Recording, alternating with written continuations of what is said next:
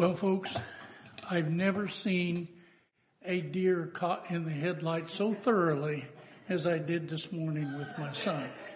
However, he did muddle through pretty well, so he obviously was very startled. Okay. Today we're going to do something a little different. I'd like you to turn to Romans 9:22, which is going to be our central text today, subject matter. I am not going to have you bounce all over the Bible, although I'm going to go to quite a few different references. I'd like you to just stay here so you're not thumbing through the Bible. I'll let you know where a few of these references are, but um, just stay right here in Romans 9. You'll be fine. In 1997, my uh, son David and I climbed Mount Sinai and we, be, we were behind a group of young people from our tour bus who were climbing the mountain. And one of the young guys who was David's age loved to show off by doing handstands. He was very good at it.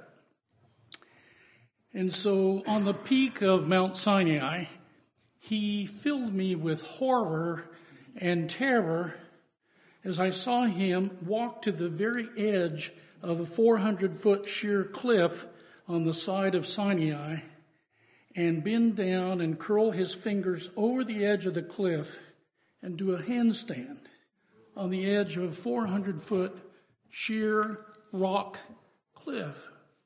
And he held that with his feet and legs straight together for about 10 seconds for really quite a while. And my heart stopped beating and I stopped breathing because I could see a gust of wind or him get dizzy and I could see this not end well, no matter how. And after those 10 seconds, he then spread his feet apart and brought them down and then stood up. I was not proud of him. I didn't think he did it a wise thing. In fact, if I told you folks not to do that, most of you would say, Psh, I'm not even going to even think about it. This is a scary thing to do. In fact, my knees started getting very, very weak and shaky and I could feel just a sensation of impending doom when I saw that happen.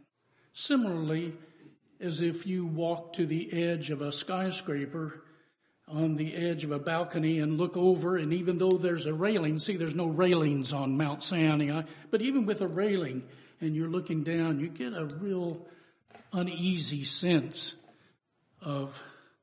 So this morning, I'd like you to urge you to choose the wiser option of life rather than death, on the edge of death.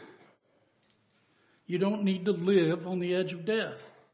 Dr. Dave Reed was our leader of that group in 1997 and he was one of David's favorite teachers at Emmaus. And so consequently Dave con- talked our whole family into going to Israel with Dr. Dave twice. And it was very good, very instructive. In fact, on the second time we took Stan and Pat Skees with us when we went and they enjoyed it. 1999. So we have very fond memories of that excursion. But only 13 years later, in January of 2012, Dr. Dave Reed, who was a world-class skier, was skiing with a Bible study group in Utah, and he was such an expert athletic skier that he always skied the Black Diamond courses which are the most demanding. He was the first one on the course that morning and what no one knew is that a layer of ice had covered the snow on the Black Diamond course. And so his skis could not bite into the snow to turn. And consequently, one of his skis came off and he skidded out of control but he was so adept at skiing, he still kept his balance on one ski and tried to turn. And instead, he shot over a 200 foot cliff and was killed instantly. He was 74 years old. The point of this is none of us know the day or the hour when we're going to shoot over the edge into eternity. We don't know. Even when we choose not to live on the edge of a precipice, we all eventually slip over the edge into death. Dr. Reed never chose to balance himself on the edge of the cliff. He always stayed on the safe designated ski trails until that day that ice made that impossible. The moment Dr. Reed was killed, he was with the Lord in eternity in heaven because Dave Reed was a firm believer in Jesus Christ as his Savior. The author of all life is the loving God of heaven who welcomes all believers to his eternal home. The Bible is full of examples of God's character. In fact, scripture introduces us to God through his attributes, his personality, his character. That's how we learn that God is love and that he loves mankind so much that he demonstrates self-sacrificial love in offering himself as the Lamb of God, Jesus Christ, the second person of the triune Godhead. Another one of his attributes or personality character traits is extreme patience toward people. The scripture calls that long suffering. In English, we use the term interchangeably, but technically patience is only directed towards circumstances, whereas long suffering is only directed toward people.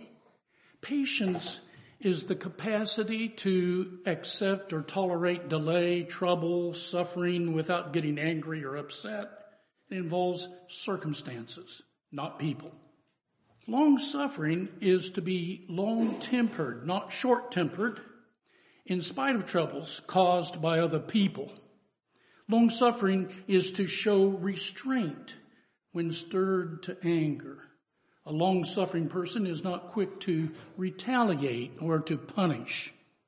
I'm going to quickly read you passages throughout both the Old and New Testament which define God's character and proclaim his long suffering to, toward people. And quite honestly, I'm nearly 80 years old. I'm 76 years old and all my life, I've never heard a sermon on this topic. You folks are hearing the first time that I've ever heard somebody speak on long suffering. Starts with Exodus 34 verse 6. The Lord is talking to Moses and I told you, don't turn in your Bible. You'll be flipping there all day and you're going to lose the contact. I want you to stay in Romans, please.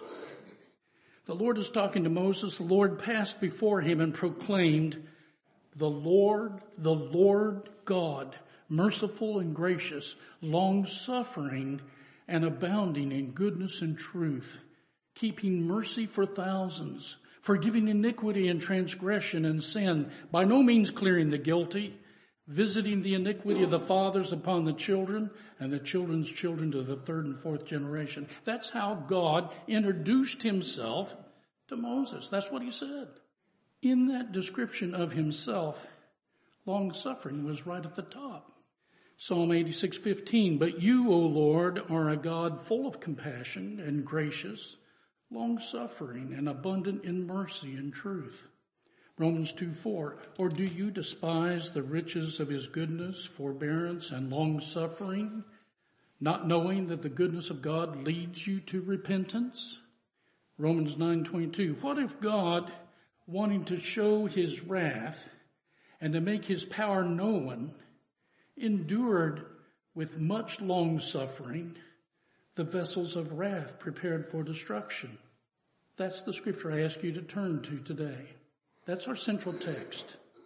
That's our subject. What of God wanting to show his wrath and to make his power known, endured with much long suffering? Galatians 5:22 says, "But the fruit of the spirit is love, long suffering, kindness, goodness, faithfulness." So incidentally, all those who claim to be Christians indwelt by the Holy Spirit should exhibit the fruits of the Spirit, including long suffering toward other people.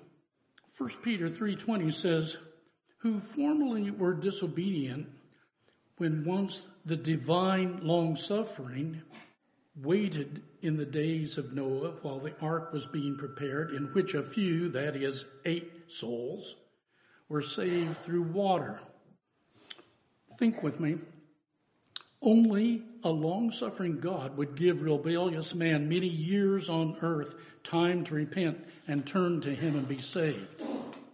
Despite the rebellious condition of the world, the Lord God waited patiently for 100 years for people to repent while Noah preached and built the ark before the judgment of the flood came.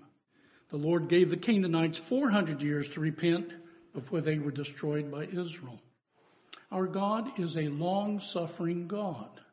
He gives you and me years to repent before the judgment of death comes to any of us. 2 Peter 3 9 says this, The Lord is not slack concerning his promise, as some count slackness, but is long suffering, not willing that any should perish, but that all should come to repentance. Nor does he take pleasure in the death of the wicked. Ezekiel 18:23 says, "Do I have any pleasure at all that the wicked should die?" says the Lord God, "and not that he should turn from his ways and live." God relents from doing harm.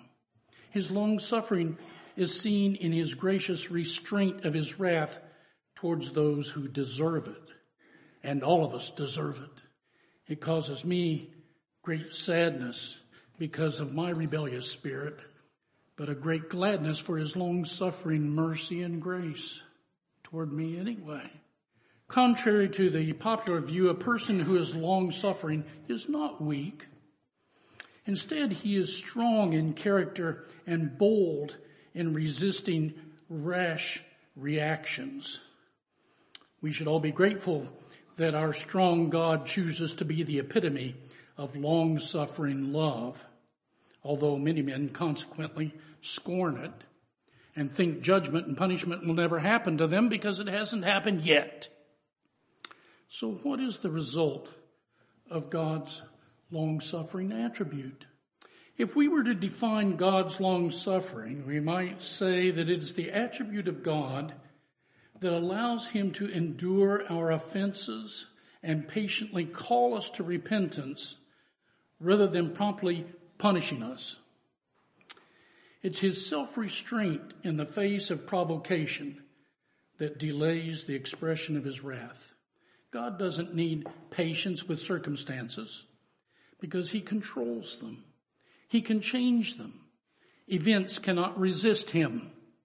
But he made people with the wills of their own and they can resist him and they do.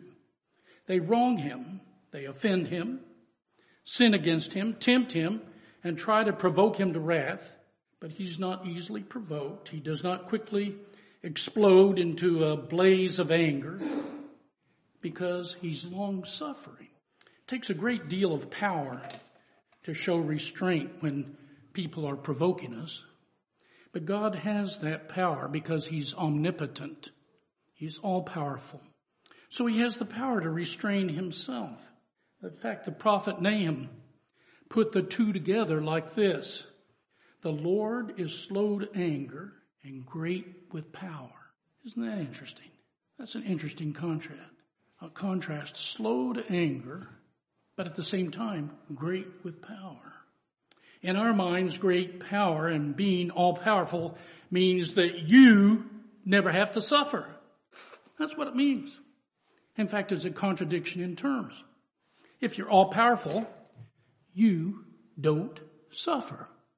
You can make other people suffer, but you don't.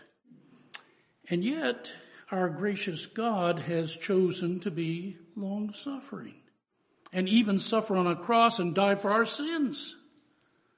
Some people despise and look down on God for appearing weak and suffering on a cross. But we really learn how great the power really is when we see the demonstration of God's long suffering toward all of us rebellious sinners. And that's why the Lord says, for my thoughts are not your thoughts, nor are your ways my ways, says the Lord. For as the heavens are higher than the earth, so are my ways higher than your ways, and my thoughts than your thoughts. In other words, God's values and priorities are totally different from ours. Totally different. Which one of us, as an all-powerful person, would say, oh, I, would gladly suffer? We wouldn't. No king has ever done that outside of the king of heaven. Not one. No great leader has ever done that outside of Christ the Lord. The nation of Israel never did stop provoking God. In fact, God counted 10 different occasions between their exodus from Egypt and their arrival in Kadesh Barnea when they provoked him, when they refused to take him at his word and do what he told them to do. It all came to a head when the 12 spies returned from checking out the land and 10 of them gave a pessimistic report. That night, all the members of the community raised their voices and wept aloud. All the Israelites grumbled against Moses and Aaron, and the whole assembly said to them, if only we had died in Egypt or in the wilderness.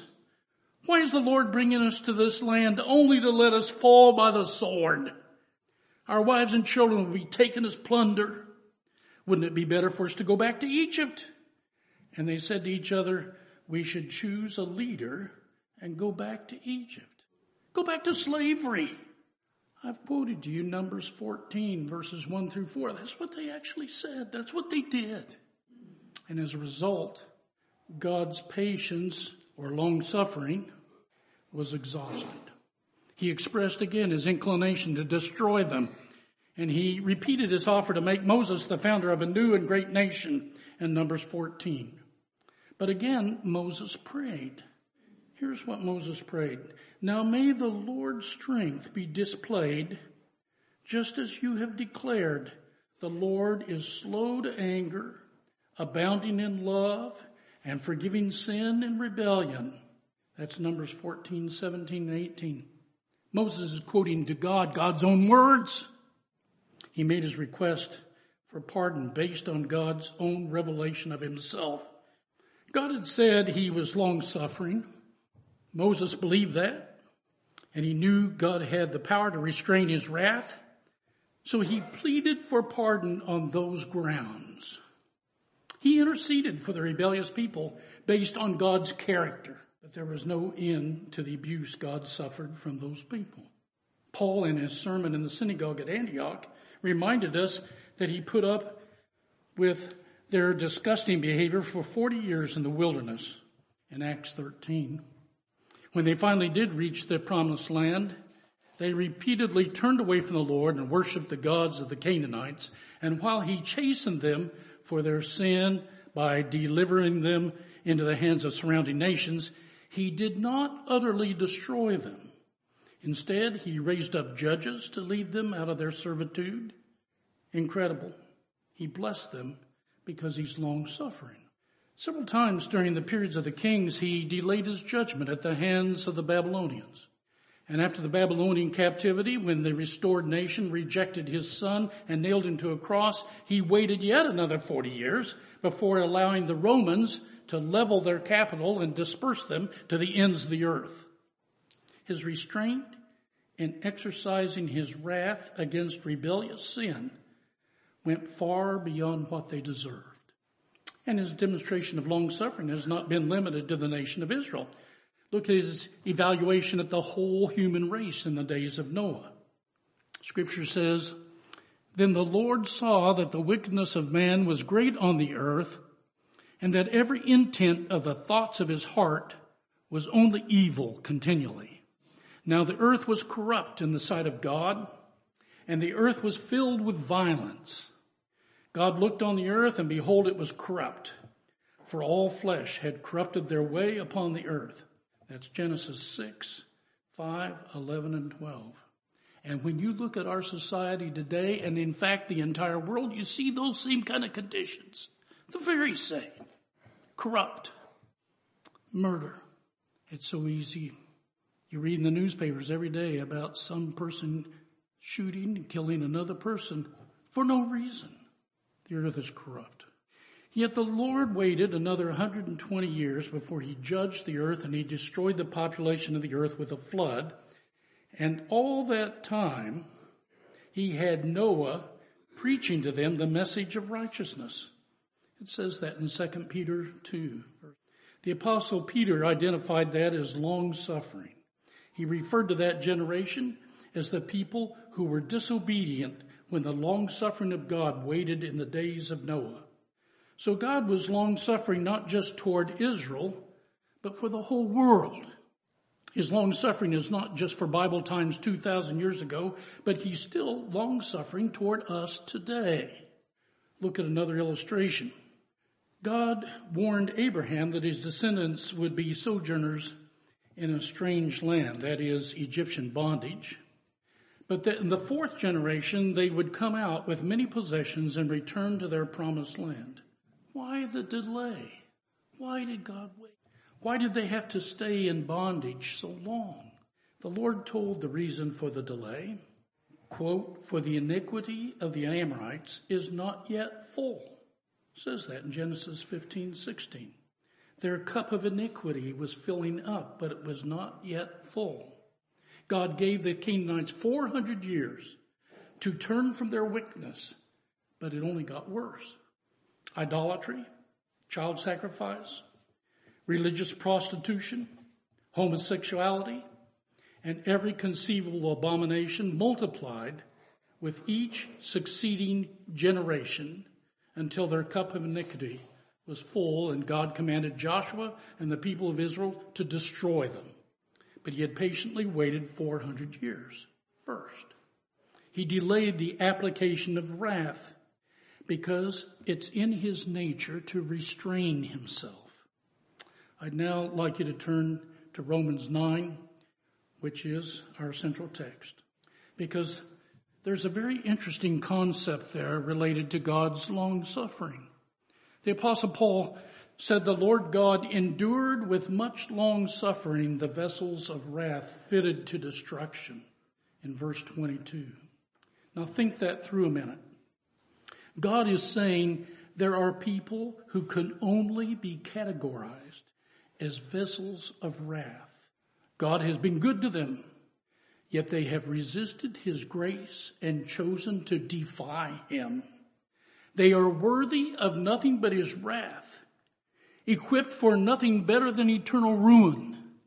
They are vessels of wrath fitted for the destruction of the second death.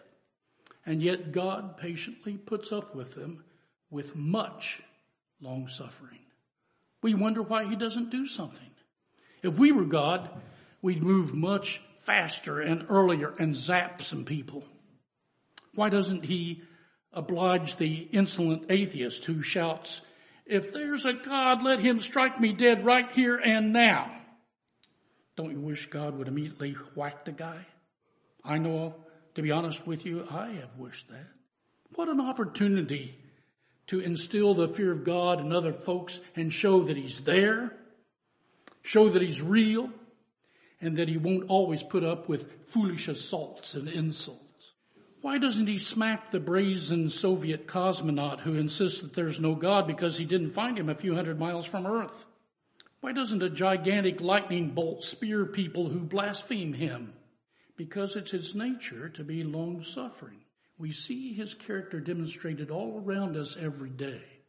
Not only does he not punish them, but he gives them rain from heaven and fruitful seasons and provides them with food and gladness. Acts 14, 17. Gladness? How do you like that? That's like sending provisions and happiness to the enemy invaders begins to make us wonder whether God really does care about sin. The very fact that long suffering is defined as a delay in the expression of God's wrath implies that eventually, and that highlights another difference between long suffering and mercy. The Bible says that mercy is everlasting. Psalm 100 verse 5. His mercy endures forever. Psalm 106 verse 1. But that is never said about his long suffering. It never says that his long suffering is endless. The practice of long suffering that God has showed towards sinners has a terminus point. There comes a time when God's patience with willful, rebellious sinners ends and his wrath and judgment begins.